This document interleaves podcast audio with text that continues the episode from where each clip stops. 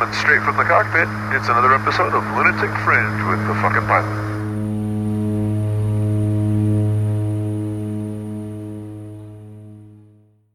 Hey guys, just real quick. In this uh, time of coronavirus, when we're all sitting at home bored off our asses and everyone is either streaming Netflix or Pornhub, these connections haven't been the greatest, so the sound's not exactly up to par, but it's still good enough to enjoy some really fantastic conversations. So I hope you'll stick with us and join in on this next one.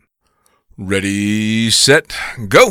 All right, back in the can for another edition of Lunatic Fringe Into the Void. And again, I'm getting too bored just sitting around, so I'm just going to dive straight in. Who the fuck are you? What do you do? I am Rich the Fuck Labar, and uh, I jump out of planes and teach people to jump out of planes. Nice, nice. Both two very, very happy things to do, especially considering the stuff we got going on right now. But the most important question for you I've got is what did you think of The Tiger King? Man, I actually, uh, believe it or not, I fell asleep after the first 20 minutes. Really? And the content, it was just the time of day I started watching it. Um, I, I was confused to begin with, even before I saw that it was a documentary, because I've always been kind of confused about people who want to be in close proximity of big cats voluntarily. Right. You know, so, Well, that guy. so I, I was okay with the way that was headed to begin with. He was such a fucking character, and you're right. I'm. I can't believe it anyway. But I love this. They start out with the statistic that there's like twice as many cats in captivity as there are in the wild, and of course, it's in the U.S. it's got. And in Florida. Of course, it's in Florida. Yes, Florida. I would have said Florida or Texas, one of the two. so you you jump out of airplanes and you teach people to jump out of airplanes. Where are you based out of? I'm living in Eloy. I have been for the last five, six years now. Skydive, Arizona. So yeah, I spent most of my time here at Skydive, Arizona. Yep. That is one wonderful drop zone, man. Although I'm guessing it's a little quiet right now. It's uh, there's a lot less planes in the sky right now, but uh, it's you know, it's beautiful. It's sunny. It's a good place to be. Yeah, yeah, no, I, I've definitely jumped in Arizona a few times, and uh, I, when I was there, I was actually low time enough that it was still really intimidating because all the best of the best were in Arizona, um, and uh, I think I only I only went there once where I was a little bit more comfortable with my skill level, but I was there to get my AFF rating, so I was terrified of that shit. I've been uh, I've been doing a lot of the uh, the eval stuff for for AFF IE right now, and that is a terrifying place to be. It's got Being an AFF instructor is terrifying. right it's it's so hardcore there's so much more to take into consideration and i never thought in my career that i would be happy to just strap another human being to me and only be responsible for a tandem right? i don't know when the It- hell it- that it's- happened It, it amazed me when people are like, "I would never want to get a tandem rating. I want to get my AFF rating." I'm like, AFF is terrifying. oh yeah it truly is it is because there's so many times that you're trying mentally to fix someone's problem that's right in front of you and you can't do a fucking thing about it it's horrible so how, how did uh, how did you get started in well how did you get started in anything extreme not even necessarily skydiving Uh, you know what? It's uh, let's see. I think it goes back to um, skiing and snowboarding. And in, in my early teens, uh, spending a lot of time. I grew up in, in rural Michigan, a really really small uh, town. I graduated with only 16 people in my uh, senior class, oh wow and there was not a lot to do there. Yeah, so we spent a lot of time skiing in the winter time. And uh, after after I graduated from high school, moved on in my life a bit. I ended up skiing and snowboarding a lot, moving to Colorado, moving to Utah, and uh, after I met my wife, we ended up moving to the New York City area, and I didn't ski or snowboard as much. And I ended up getting involved in skydiving when we were living in New Jersey. now what was the uh, what was the first itch to go make a jump? Was uh, you know was it a bunch of friends doing it or was this something that you had thought about for quite a while? At late night, drunk at a bar, nice. Coworker was, "We're going skydiving," and I was like, "Yeah!" And then the next day, I was like, "No." to work. I'm like, "Okay, hopefully they forgot all about it." And I get to work, and they're like, "We're going skydiving." I was like, "Oh God!" So uh, yeah, but my uh, my first experience with that was extremely positive, and uh, it wasn't uh, actually, you know, when people talk about extreme sports and things like that, my, my first connection with skydiving was was kind of the opposite of that. The fact that uh, it was a little 182 drop zone, and uh, the ride to altitude, sitting there talking to my wife's TI, Kevin Purdy, uh, really kind of made me realize, like, hey, this is something that people do. Mm. This isn't you know this this crazy thing. This is this is something that people actually. Uh, I was able to see that sort of uh, similarity between you know the ski community, snowboard community with, with skydivers. People who have a passion for something really exciting and, and going to beautiful places and, and experiencing you know being outdoors and, Sure. and uh, you know, it, there was a lot of parallels there immediately for me. Now, what drop zone was that? Uh, skydive Jersey Shore. Okay, very cool, very cool. I actually know Kevin Purdy from uh, Vegas days, and then when he was bouncing back and forth to New Zealand. Small sport, man. Very small sport. Were you uh, were you at Cross Keys around this time, around two thousand one, two thousand two? I did Cross Keys into 2003 through uh, beginning of 2006.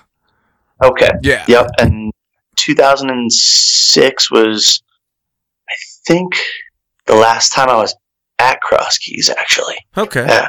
Yeah, that was uh that was kind of the end of the the real heyday for my time um, in Cross Keys because the 04, 05 seasons were. I, I mean, I remember some of them. they were they were that place was fucking epic for so many reasons, and very few of them involved jumping out of airplanes. and if you've done uh, if you've done the Jersey Shore and then uh, up and down that, and if you spent some time in Cross Keys, especially then, then you know quite well. Yep. That's actually when I got to to meet uh, Cola for the first time. Uh, she was out doing uh, tours for uh, uh, PD, I think it was. Uh, she was the rep for PD at the time. And uh, I met her and uh, um, one of the relative workshop guys uh, that was out there as well, and we showed them the proper cross keys. And I think we're still recovering from that one. so it was good stuff. So you went you made your first jump and you were shooting the shit with Kevin Purdy, who I personally know is a wonderful ambassador to the sport. He's got this great energy. He's just this super happy but very well spoken guy. Um, is that kind of what helped draw you into wanting to make jump number two?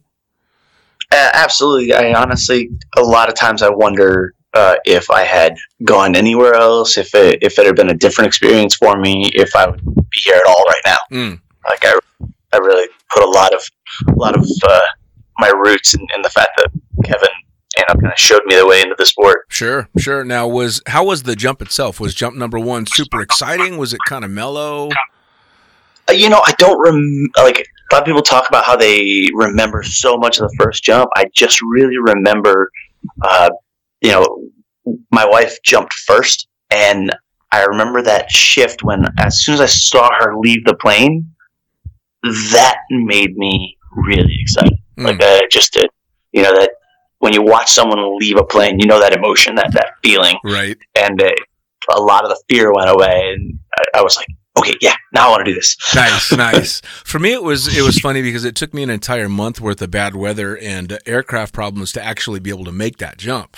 Uh, so by the time I finally got to the actual open door, getting ready to go, it was almost relief. I just wanted to get the fuck out of the airplane so I could say, "Fine, it's done. I don't need to obsess about this anymore." Uh, and then, of course. Uh, landing on a hot summer day in Las Vegas, uh, trying not to throw up, I couldn't pay for my next jump quick enough because it was just that uh, that amazing. And then I found out that um, as I went through jump number two and three and so on, I found out, oh wait, this shit's actually kind of scary. so it it took a while. I, I remember that feeling more, far more distinctly than, than the first guy. skydive. I remember just wanting to keep skydiving and making that drive. It was about an hour down the Jersey Shore every time I went to the drop zone, and kept thinking to myself, "Why am I doing this? Right? Like, like this is crazy," you know. And it just kept getting scarier and scarier. I had this place uh, on the freeway, and I've talked about it before on the podcast. I had a place on the freeway where if I turned around there, I could go home and hold my head up high and not feel ashamed. But if I drove past that point on the freeway, I had to make at least one fucking jump.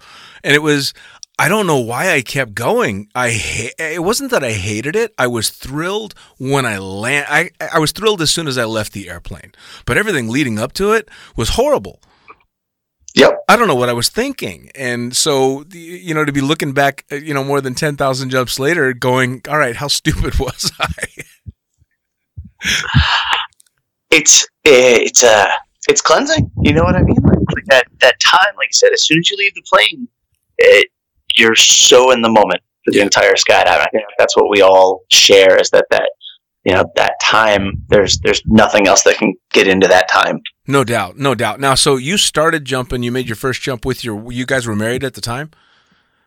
Uh, no, we, we, we weren't married, but we've, we've been together since '99. Okay. Okay, so together since 99, but you were together when you made that first jump. Now, did she keep jumping as well?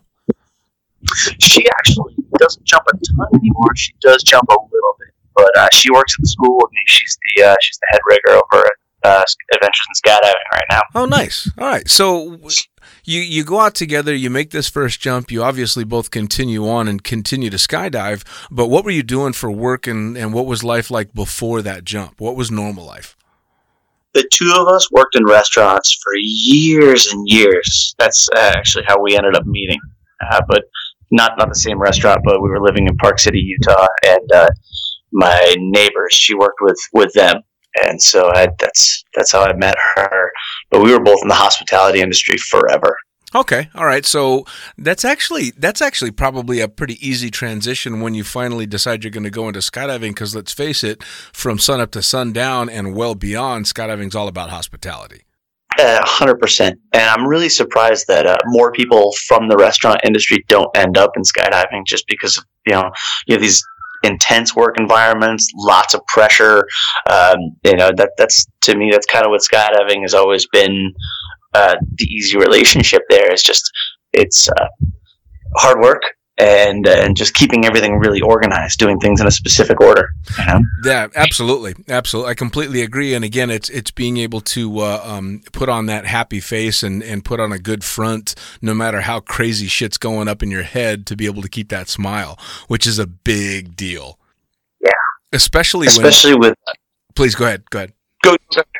I was thinking about tandems. Uh, you know, it's, it's it's something you need to keep if you want to enjoy doing tandems and, and make it enjoyable for people. You know, when you get to that twelfth or fourteenth one of the day, it's not their twelfth or fourteenth jump. Right. You know, it's probably their first jump ever. Yeah. So yeah. keeping that in the front of your mind is That was, enormous. You know, that was one thing that uh, uh, if I look back on any of my time in in the sport, my one regret was while we were having an absolutely amazing time at Cross Keys, I think everybody kind of lost sight of the fact that those tandem students were the reason that we were there, and we were using their jumps for our entertainment.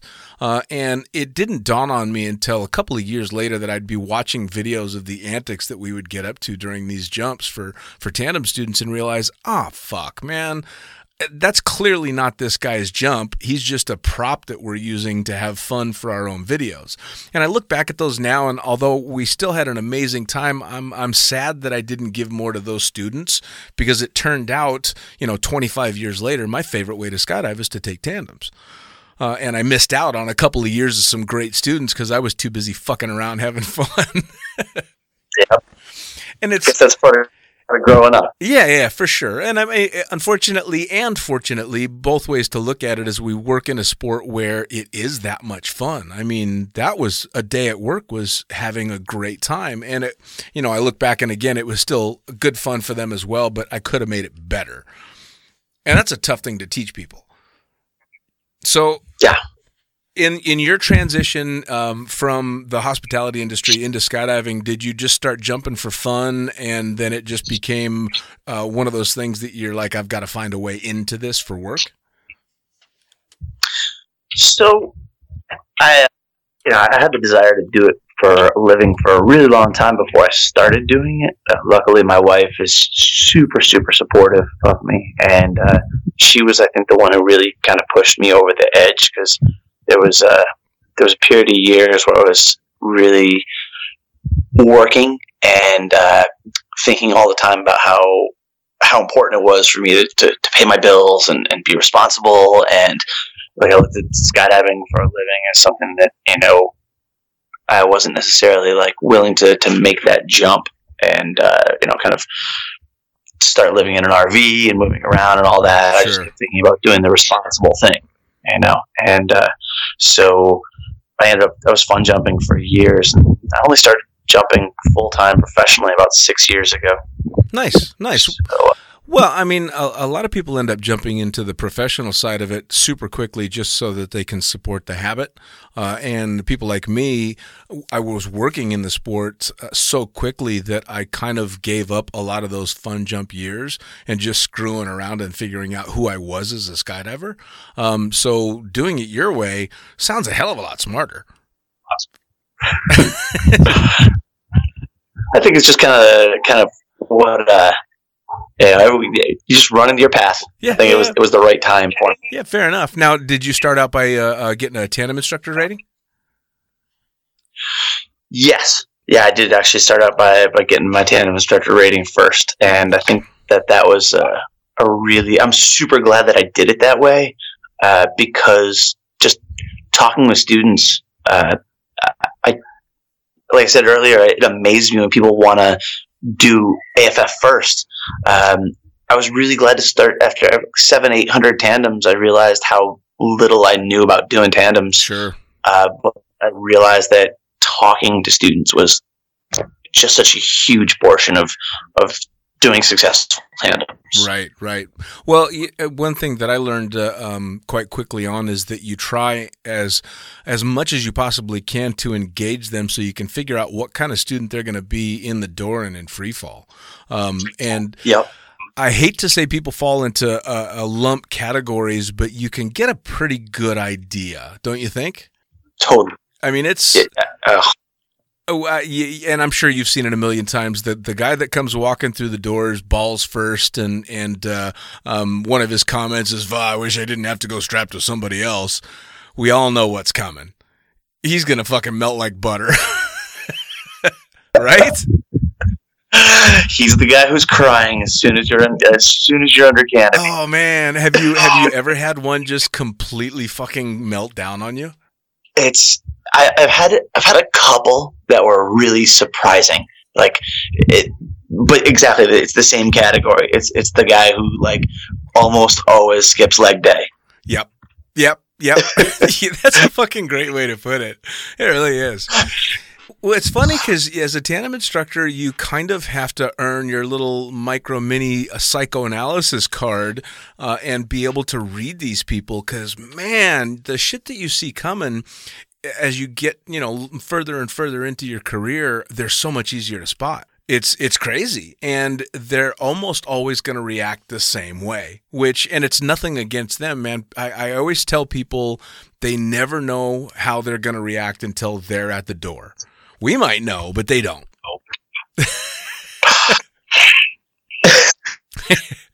and then with that in mind too, it's like I have to. It, it's funny you should mention that specific part because every time I feel like I'm about to to pigeonhole someone, I guess, or you know, as I'm like talking to them, I think to myself, I'm like, remember, you might be wrong. Right? you know what I mean? It's like the, the, it, the things that they pull out of their sock will always amaze you. Oh, that, Oh, yeah. I love that part of the tandems too. Now, how long uh, into tandems did you start to be able to take the skills you were learning from tandems and put it against people you were meeting in regular life? Because it's funny, you start to see those patterns in the supermarket and in the line at the bank, and it's kind of funny, isn't it?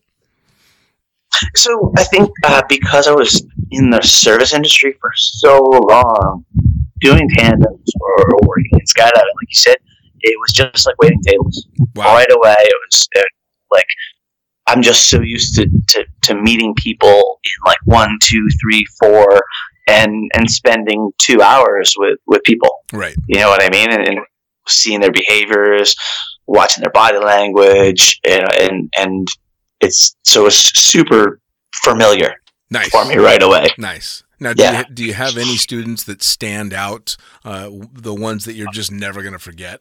Man, it's I've got a couple that uh, um, I think are just locked into me so tightly. You go first because I, I like immediately like three or four people popped to mind, but I can't think of any any that I like. Well, I had I can't think of the right one. I had one guy that was just like the one I described, uh, and I even remember his name uh, was Randy, and he came out, and you'll you'll be able to remember the exact time in the states. He was wearing a No Fear T-shirt and Oakley razor blade glasses. Uh, had a bit of a mullet going on, and he was one of the ones that was like, "Oh, I wish I didn't have to get strapped to a dude." And of course, he turns to fucking butter in the plane. And I tried everything. I was joking around with him, and I was low time as a tandem instructor, so I didn't really know how to handle watching some, you know, uh, mental macho man melt down in front of me. Uh, so I, I didn't calm him down all that much in the plane, just enough to get him out the door. Um, but I got him out the door. We had a decent skydive, and, and uh, um, he was hooting and hollering when the parachute opened because he knew he wasn't going to die. Uh, and we landed, and I put him down right in front of his wife and his buddies that he was acting so badass in front of before. And when I unhooked him, he turned around, jumped on me, legs around my waist, pinned me to the fucking ground, and kissed me on the mouth. Which. and it's funny because I use that story because that's the moment I knew I loved being a tandem instructor. Because if I turned Randy, this no fear wearing, absolute fucking knob of a guy into somebody that will completely forget who he's pretending to be, even for just a moment, that's something I liked. That was fucking cool, you know, because that dickhead Randy turned into a real guy for like 30 seconds in front of his wife. It was great. You know, it's it's great talking to you about stuff like this, Dean, because it's it's funny and interesting to really talk to people who love doing tandems. Yeah. Because that's a great point. It's like you get to meet who someone is when they're raw and exposed and and you know the it's it's not just fluff or you know everyday conversation like Yeah. they're they're having this experience that is truly once in a lifetime Oh, whether yeah. or not they ever skydive or not again those first skydives are so powerful oh yeah. Well, you know it's it breaks down all the walls instantly and people are for such a very short period of time exactly who they are without thinking about it because they're too fucking scared to think about you know keeping up the appearance of all this stuff and they just get to be themselves which sometimes is i mean let's face it sometimes it's fucking hilarious uh, and it, it's amazing too how witty and intelligent people can get, or just turn into complete blithering idiots because they have no idea what's going on. They just can't cope. And it, but it's all wonderful because you get to see them for who they really are. And it also, and I'm sure you you know this as well, as a tandem instructor, it means I don't have to play games anymore. I'm just me. That's it. You know, this is who I am. Here you go. and it's nice it's it's it's one of those things that I think is it's that or being a camera flyer for tandems. You just have such a rare insight into who people really are. you know it's it's funny you should mention that too because i still uh, we don't do a lot of video here at skydive arizona as far as the instructors uh, we'll either be doing aff and, and tandems or the videographers kind of it's we, we have some videographers who bounce back and forth a little bit but it's it's the videographers are pretty much just shoot video Right. so I don't get to do a lot of that here, but I'd say maybe once every two weeks, three weeks, I just throw on my wings and go do a, a fun jump. Like I'll shoot video, I'll, I'll video fly for a tandem, not actually take the stills or whatever, but I'll just go be in front of a tandem just to, you know, remember what it looks like from the other side. Right? I mean, and it's It- fucking wonderful.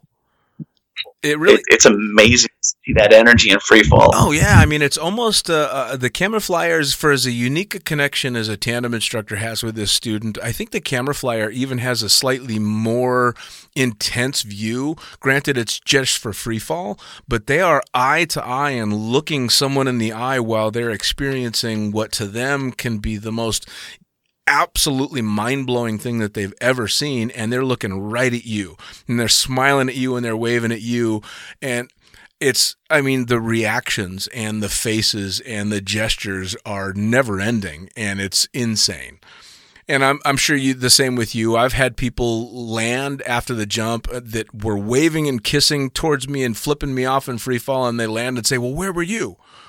Well, That's fucking right in front of you, man. You were blowing kisses to me the entire time. but it's it's cool to see that uh, um that how people have this amazing reaction to what I don't want to say is commonplace for us because I don't think any jump is commonplace, but um, normal for us. Which I mean, who gets to do that? It's so cool. Luckily, we do. Right? You know? Right? Well, once we're off house arrest and they let us jump again, right? Not this month. Yeah.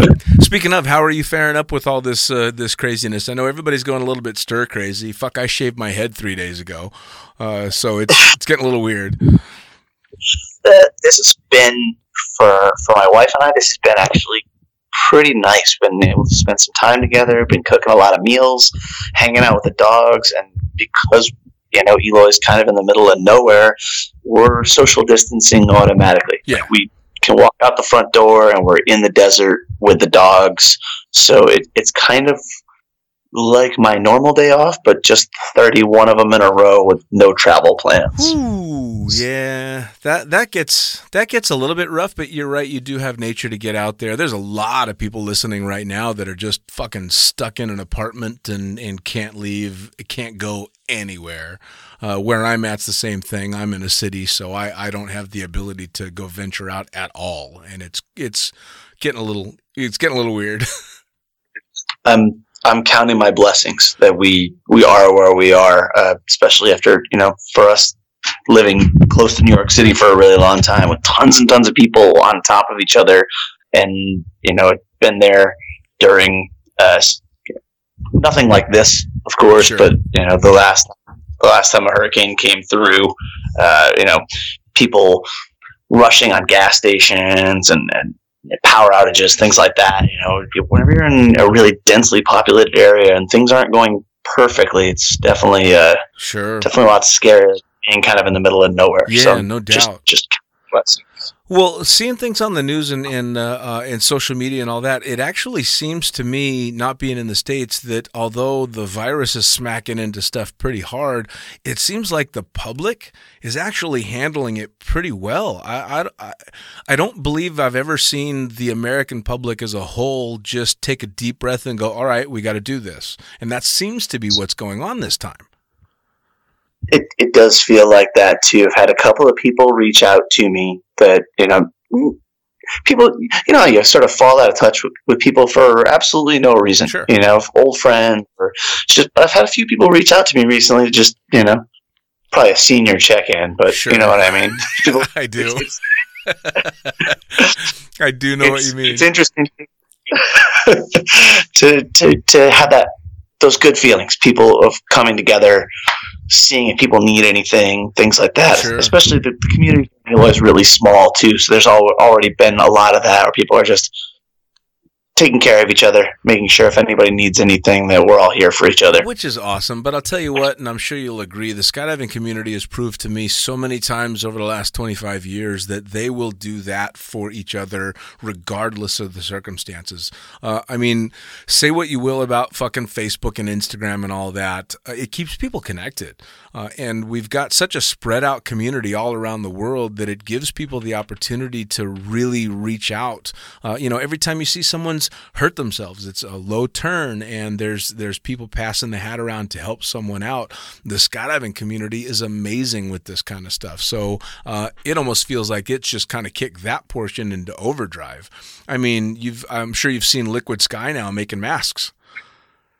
Yeah, How fucking cool is that? yeah, I mean, that's I'm reading articles in the LA Times about a skydiving jumpsuit manufacturer. That's fucking amazing. That's really cool, and it's it's a um it's a badge of pride that uh, uh you know a skydiver, one of ours, is is making a huge impact on you know a, a large scale, trying to help everybody else. It's really cool. it, having the ability to help and and just transitioning right over into it is is amazing. Yes. Yeah, just just having the fact that, that he's out there doing that work is is so fantastic. Well, and he's such a character too. I had him on the podcast. It's actually just been uh, released, and uh, uh, we're chit chatting about uh, him getting the suit set up and and uh, him transitioning to help with the masks and how he got into skydiving and this and that. And then all of a sudden, I find myself listening to him tell a story about he's shoulder deep up the ass of a cow giving a pregnancy test because he he used to impregnate them for a living, and that's what his degree's in. And I'm like, what? how the how the fuck did we get from making masks for a virus to your you know fisting a cow?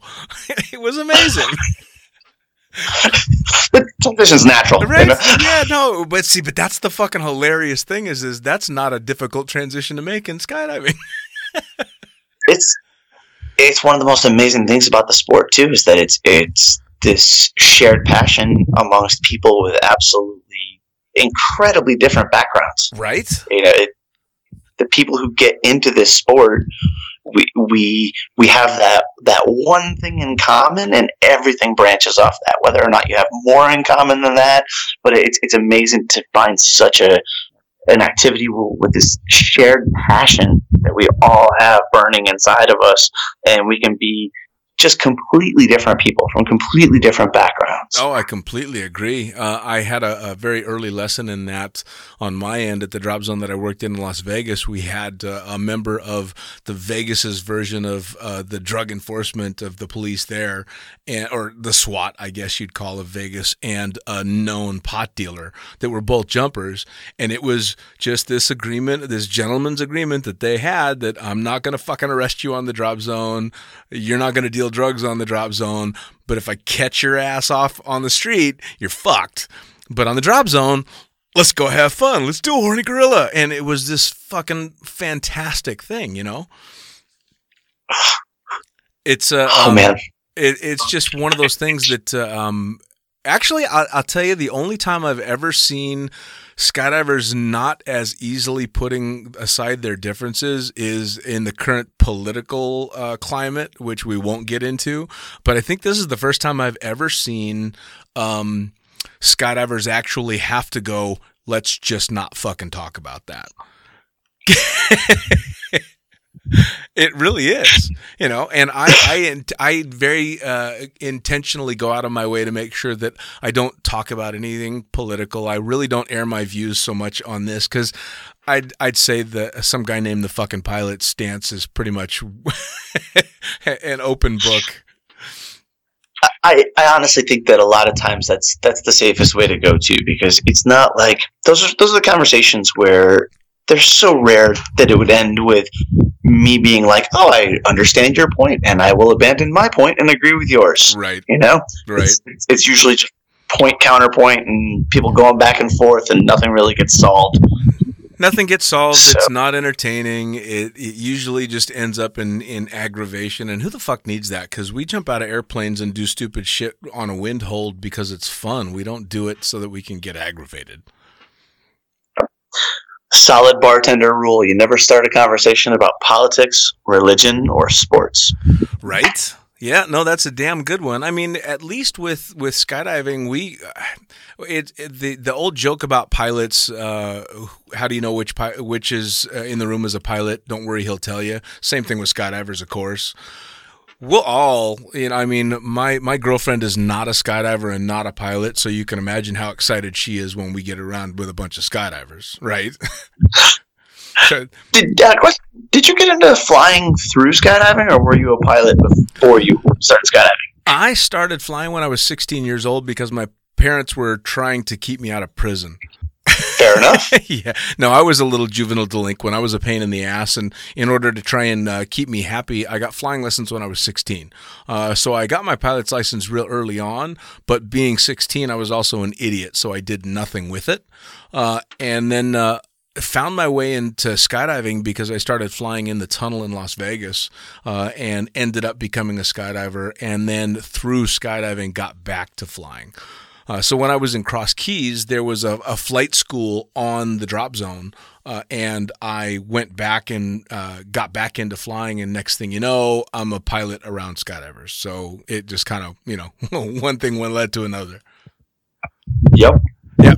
Can't get away one without the other. No, no, and it's it honestly was a fantastic transition because I was at that point in the sport where I was kind of getting a bit burned out. I'd worked for some people that had kind of rubbed me the wrong way, as happens in skydiving, and uh, because I had just worked in the sport for so long, I forgot what being a fun jumper was like.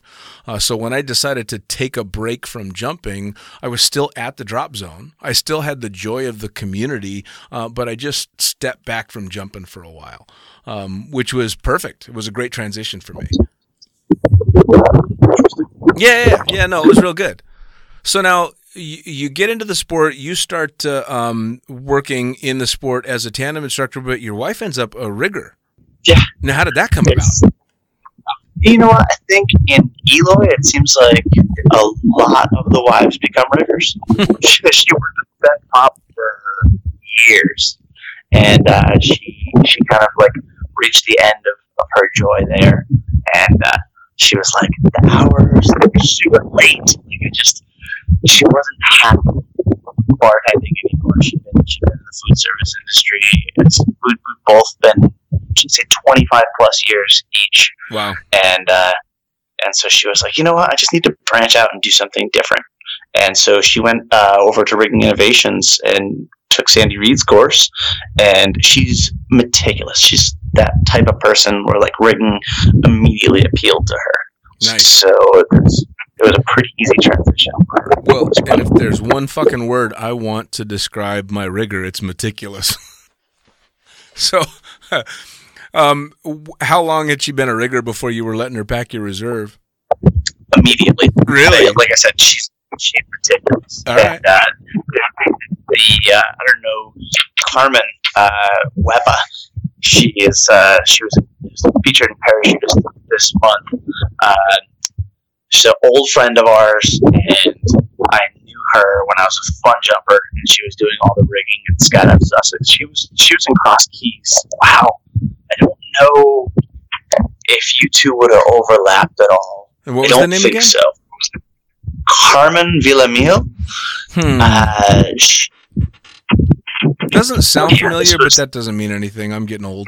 yeah, uh, she's she's uh, she's been a huge part of our lives for the last eight nine years, uh, and Natalie, as soon as she started getting interested in rigging, Carmen was was really helpful to like, you know, showing her things and Sure. kind of getting her started on that path. And Carmen's a master rigger who is one of the most meticulous riggers I've ever met.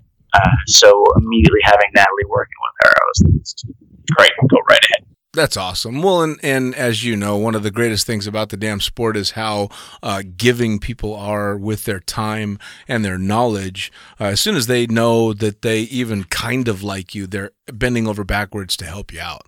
Uh, so it's pretty spectacular that she had that kind of a mentor to get her into rigging.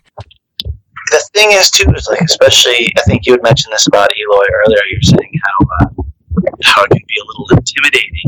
Um, it's I think it's intimidating to people sometimes when they come to Eloy just because they feel new or you know that like they they don't know everyone uh, and and there are you know throw a rock and you're going to hit world champion easily on the drop zone at pretty much all times in whatever discipline it is.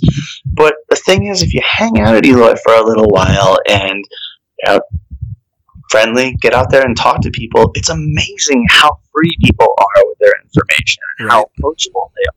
You know, they, everyone came here because this is a great place to be. We're jumping all the time, got great weather, so everyone has that. Uh, wanting to train harder and, and be better at whatever part of whatever discipline you're into. So everyone has that sort of commonality amongst each other. Like, hey, we're all here to do the same thing. We're all here to get better. So we might as well share that pool of information Sure. amongst each other. Well, and so I think it's, it's, looking back on it, the big part of uh, uh, my feeling intimidated uh, low time going to Eloy was not because of the behavior of people at Eloy. It was because of my um, perception of holy shit that's so and so oh my god i can't believe i'm here with i'm on a load with this person or that person. So it wasn't them it was me and not wanting to walk up and approach that person because who am i right?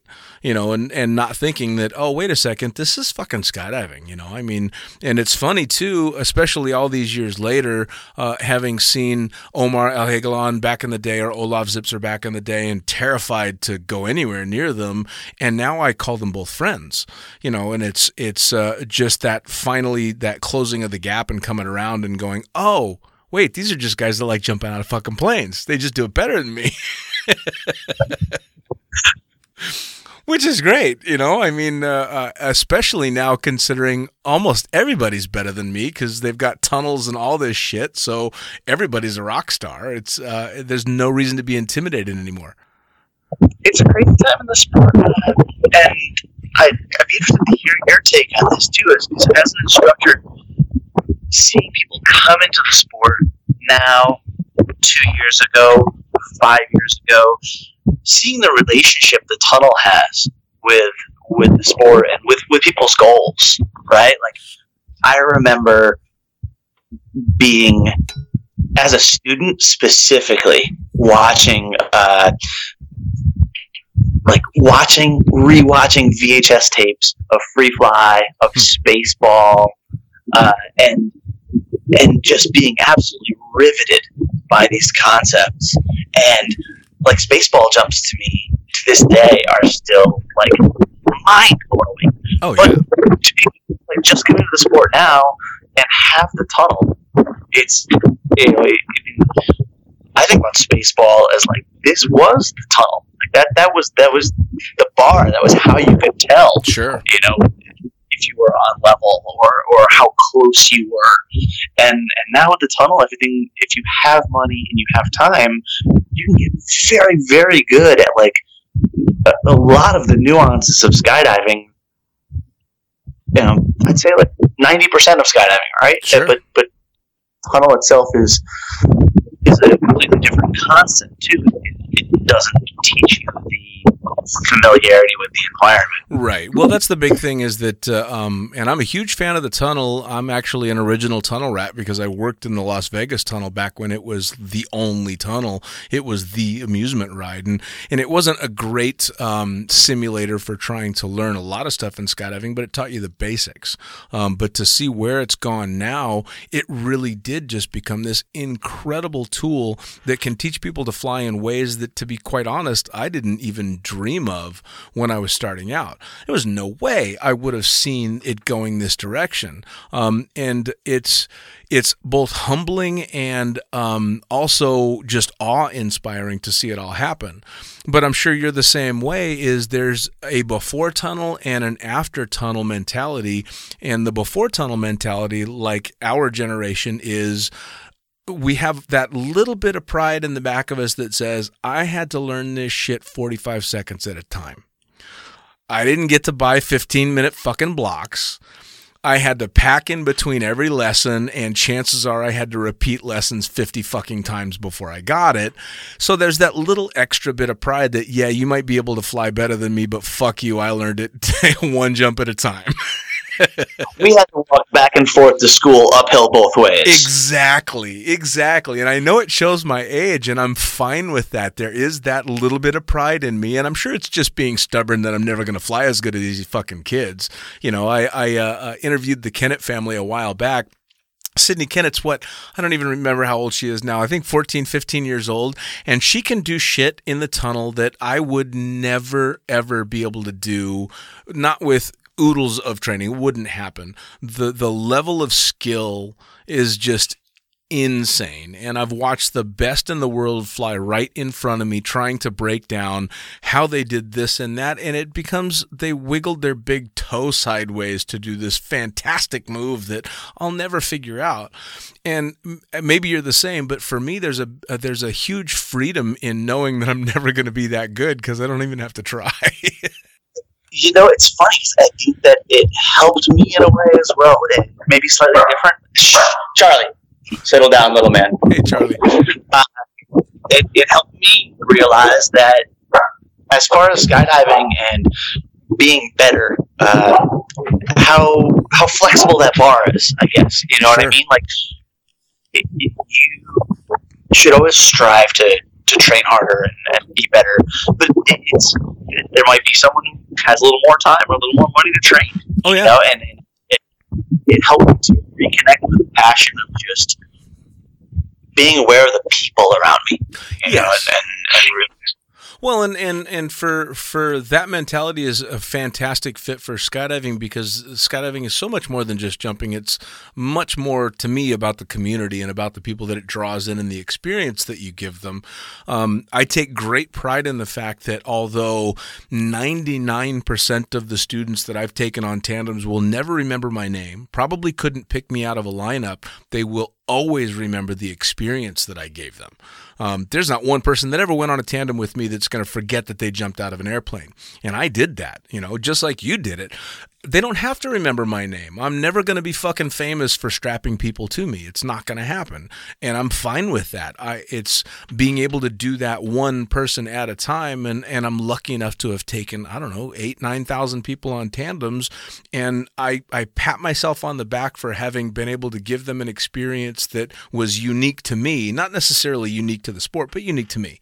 You know, and it, I think that's cool as fucking hell. I'm never going to stand on top of a podium and and I don't care if I stand on top of a podium. It doesn't matter. That's that's not the, I- you know, that's that's not the kind of medal I'm looking for. I, I can't agree more with you. One of the one of the scariest things for me about when I finally took the plunge and decided to, to skydive full time and work as an instructor full time. Uh, one of the things that I think pushed me away from that for the longest time seeing friends get their tandem rating for whatever reason, uh, do a season of tandems, and then burn out on the sport, stop fun jumping, Yep. stop doing tandem, Yeah. stop coming to the drop zone, and and that to me was this in the beginning I was terrified. I was absolutely terrified that I was gonna that somehow my love of skydiving was going to go away Sure. by by taking money for it. And luckily for me, I don't know if it was it, how much was me, how much was the students, how much was circumstance. Um, I I think I like doing tandems now more than I liked doing tandems when I started doing tandems. Sure. I don't even know if I, I, I it's it's just as much of a fun thing to me because of that. oh there, yeah. there are some there are sometimes there's there's body odor, there is vomit occasionally. There are there are some things that don't make it super fun sometimes, but Right. most of the time it's a really really fun skydive. Well, you know, for me, um, tandem started out as something I was 100% opposed to. I've made no secret about that. I did not want to get my tandem rating, and I was pushed into it by a DZO that basically said, get your tandem rating or fuck off. Uh, and by then, I was 100% all in on, you know, working in the sport. So I got my tandem rating, and I hated them all up until I took that guy, Randy, which is when I kind of turned a corner. And then it was probably two or even two or even 300 tandems later that I got good at doing tandems. I was just surviving up until about 300 tandems. But when I hit that 300 tandem range, I actually knew what I was doing. I was doing a good job and I knew it. I was, I, I felt proficient uh, and they weren't scaring me more than the student. And that's something people don't talk about. And I, I know you laugh, but it's true. For the first hundred fucking tandems, I was more scared than my students. Every single one of them. It was terrifying. It's so much responsibility and so many things can go wrong. And I started off on the old vector equipment where if you looked at the malfunction tree, one of the fucking branches just dead ended. Like if this, this, this, and this happened, fucking walk towards the light. You know, so it was, it was a scary way to go. I was just talking to uh, Scotty Wood, who's a tandem instructor examiner here, and uh, we we've been doing a lot of AFFI eval jumps together, and uh, helping Jared Miller with some of his courses. And we're riding the tram together the other day, and I turned to Scotty. I was like, Scotty, I think I figured out the difference between AFF and tandem. Getting your AFF rating is stressful, but getting your tandem rating is terrifying. yep. It is. It is. I remember my very first paid tandem. I was jumping at Skydive Las Vegas, and, and I had uh, I had gotten the gotten the rating. I had taken the the fun jumpers that I was required to take, and then the boss immediately I've got a working tandem to do, and it was a Japanese tourist that spoke no English. So not only is he exactly at my weight limit, he was 180 pounds, which if, for those that don't do tandems, 180 pounds when you're a new tandem instructor is the biggest fucking guy you've ever seen. It's just enormous. and, uh, and he can't speak English. So all I want to do is spend an hour telling him how not to get us killed. And all I can do is smile and nod at him and tell him in Japanese how to pretend he's a shrimp, which didn't.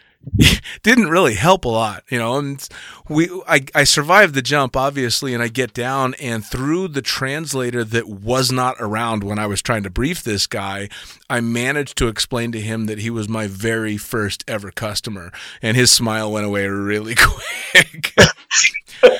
but I needed him to know he was my first because I wanted him to have some inkling of just how fucking scared I was on that skydive. Hey, uh, Dean, you ever meet uh, Peter Rovnan? yes, instructor? yes, I know him quite well. Absolutely. Perfect. So uh, when I got my tandem rating, uh, I got my tandem rating from Rich Winstock, and this was at Skydive Sussex, and it, you know I'm, I'm about five six, 150 pounds at the time. I'm a little worried about you know like okay, how do I work my way you know from being a little guy like you know, work my way into doing tandems. Right. And uh, we do we do the first portion of the course. Right away, he's telling me like, "Don't worry, we're uh, from the very beginning. We're to match you out at your uh, at your weight, your size. You know, and we'll do some tandems. We'll bump you up ten pounds at a time as you're comfortable. You know, and we don't have tandems that are your size in the beginning, then you know you'll just sit out. It's no problem. Right. I'm like, okay, sweet. I don't feel there's any pressure at all.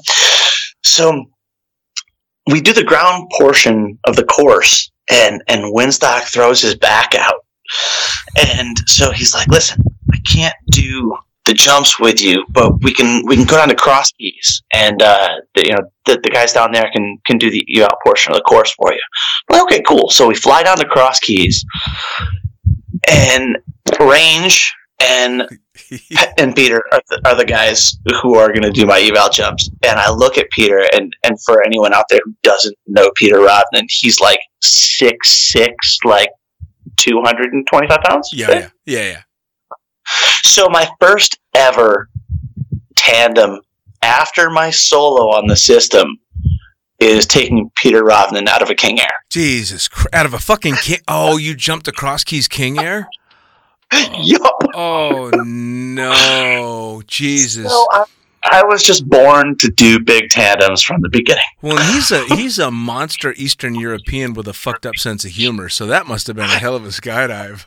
I love Peter.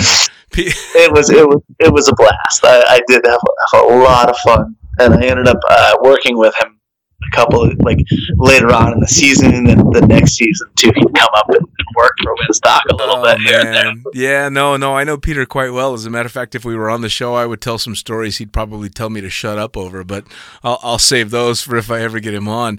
Yeah, that King Air. So I was working at Cross Keys when they got that King Air, and it's a. If anybody doesn't remember this airplane, it's a narrow door King Air, and John Eddowes, the owner at the time, it was the very first load ever and so we're we're on our way up, and John's flying the King Air, and let's just say his sign off to fly the King Air was not extensive. He basically just put the coals to the fire, and, and off we went. And so I'm the first tandem out, and I managed to get out the door, but it was like getting hit by a fucking freight train when we roll out of this thing. And I tumble and tumble and tumble and tumble, and I finally get the drogue out, and then it's a normal tandem. But I land on the ground, and I'm just, I'm fucking exhausted because the exit just kicked my ass. And about 20 minutes later, John comes up to me, he's all, It was a hell of an exit, wasn't it? And I'm like, yeah, what the fuck, man? That was insane. He's all, yeah, so this horn was going off, and uh, I thought it was the stall horn. So I nosed it over and got going faster, but it turns out it was just the gear horn. I didn't know that was going to happen. So what had happened was because the landing gear wasn't down when he pulled the power back, the stall horn starts going off. He thinks he's stalling, so he noses the thing over, and he's got a fucking little King Air 90 just hauling ass as I'm trying to squeeze out this teeny little door. So he just beat the fuck out of me on the first ever load to drop out of that King Air. Oh man. Yeah. The joys of working with a King Air. Good times, man. It's you know it's funny because I'm convinced after all my years in the sport, as safe as we make skydiving, I'm still convinced that Darwin has no effect on skydivers. Somehow we just stopped evolving and keep getting away with this shit. Ah, fingers crossed. right, right. So what comes next? You uh, you've been doing tandems for about six years, you say now, and and you're you're dipping your toe into the AFF world, huh? I've been been working a lot on uh, my instructor evaluator for AFF and tandem, uh, so I'm enjoying that. I feel like I just want to keep teaching, man. I feel like I'm blessed right now to be able to to be doing this. Sure. Uh, I think the interaction we've had today speaks volumes that you, you clearly understand exactly where I, where I come from on this. It's like it's such a joy to be able to to relate with people uh, in this environment, uh, teaching teaching them about skydiving and, and being able to uh, to play to your comment about Darwinism too. It's uh, you know to be able to try to help people into this sport and try to lay a foundation for them that you know they're going to do whatever they're going to do with whatever knowledge that uh, they get, but really striving every day to make sure they're getting good knowledge and being able to build a good foundation of, of I mean, safety is a really flexible word in what we do, right? Sure. We want to do it as safe as possible. Uh, so, getting people to just try to make good life decisions when their lives are in danger, right? I mean, that's I think that's the big just thing. enjoying the shit out of that. I think that's the big thing that people we've been skydiving for so long and so little. Um, skydiving is still a dangerous sport. We've done amazing strides in making sure that it's very safe, and especially in the tandem world, we've got such a ridiculously fantastic safety record overall in the sport that people forget that just one or two bad choices end in tragedy you know and it's that's something that uh, especially as you're going on to being uh, you know a tandem instructor evaluator that's a big fucking thing to have a grasp on and be able to pass on because we make it seem so easy and we make it seem so safe because we do it 15 or 20 times a day that people forget no you've got to be on your game, you know. And I think a lot of people that get into wanting to, and I'm, I'm sure you see this all the time. Why do you want to get your tandem instructor rating? I want to be able to take the girls on jumps. I want to be able to take family on jumps. Okay, well, what else are you going to do? Well, no, that's it. That's all I want to do. Well, no, okay, you shouldn't get your fucking tandem instructor rating because if you're not current and if you're not doing it all the time, you've got no business hooking up to another person. And people don't get that, I, I can't agree more. right? It's people like I want to I want to make a skydive because I want to get my license because I want to get my tandem instructor rating so that I can take my wife on a skydive. Right. It's, it's like why wouldn't you want to just have this guy who's done twenty thousand tandems take your wife on a skydive? Right? Like, Well, I gotta- license. Come on, like I got a bunch of shit a few years back. My daughter made her first skydive, and I didn't take her. Um, and people are like, "Well, why aren't you taking her? You got eight, nine thousand tandems." And I'm like, "Well, first off, I'm not current, so I'm not going to go get current just to take my daughter. Because guess what? Even a current tandem instructor, after what one or two jumps, I'm still going to be rusty as fuck." I'm not going to then take my daughter. I don't want to take anybody under those circumstances unless I'm back on top of my game. But two, again, I've got, you know, tandem instructors around me that are uh, not just current, but current for years that are leaps and bounds above where I'll be right now. Why would I not want the best to take my daughter or my friends or whoever, you know? So the the whole I just want to get my tandem rating so that I can take mom or my wife or no, that's a really bad idea. Really bad idea. Yeah. If you're going to get your tandem rating, do it, you know, and do it and do it because you're going to work in it and you're going to stay current. Uh, and I'm sure you'll agree, you get a lot more fat fucks than you do hot chicks. So if you're trying to get into your tandem instructor rating to bang hot chicks, you got into the wrong gig. Sorry. Be a Yep. cameraman. I got laid a lot more as a cameraman. they look cooler and you're staring at the pretty girls the entire time. But I've taken a lot of fat, sweaty, smelly guys, and trust me, those not that's not what you're after. so a, as uh, uh, a- as we wrap up, uh, every time I always ask people, I want you to give advice to those people that are just working their way into the sport and wondering what direction they should take or, or what mentality they should have. And for those older jumpers that have been doing it for a long time that are wondering, fuck, you know, I don't know that this is that fun anymore. I'm kind of getting burned out. Uh, what do you say to either one of those groups? To the ones just starting and the ones thinking they might walk away? Well, I guess for the ones just starting, I mean, really the, the best advice you could ever have in that department, I think, is just focus on surviving this skydive. You know, the the one you're working on right now when it comes to, to buying gear or having goals and aspirations in the sport.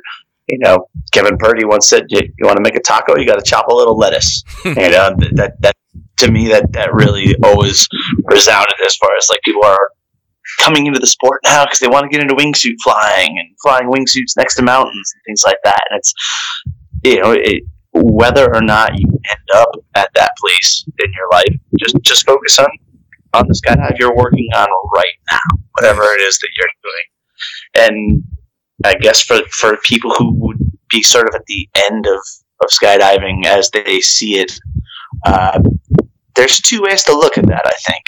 I think that sometimes I think about how many different types of skydiving there are, and and the fact that there are, I have been doing a lot of like head down big wave stuff the last couple of years, and if I ever got to the point where I was tired of free flying and, and doing that for for joy outside of instruction, I think that I could get into four way belly. I've never really done any of that, and it would be super easy to, to start over again. Sort of at a point where I'm like, I don't really know the dive program. I've never done this. Like, you could you can easily just start over in the sport anytime you want in another discipline. But if you feel like you're getting burned out, then cool, take a break Sure. Sure. go yeah. mountain bike. There in the world, like skydiving will skydiving hopefully will always be here for you.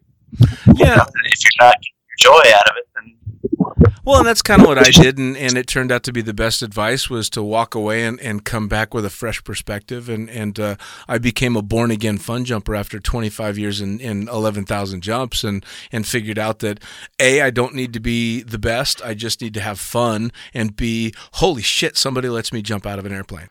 You know, Right. It, it just became a, a, a really happy rebirth, which was amazing.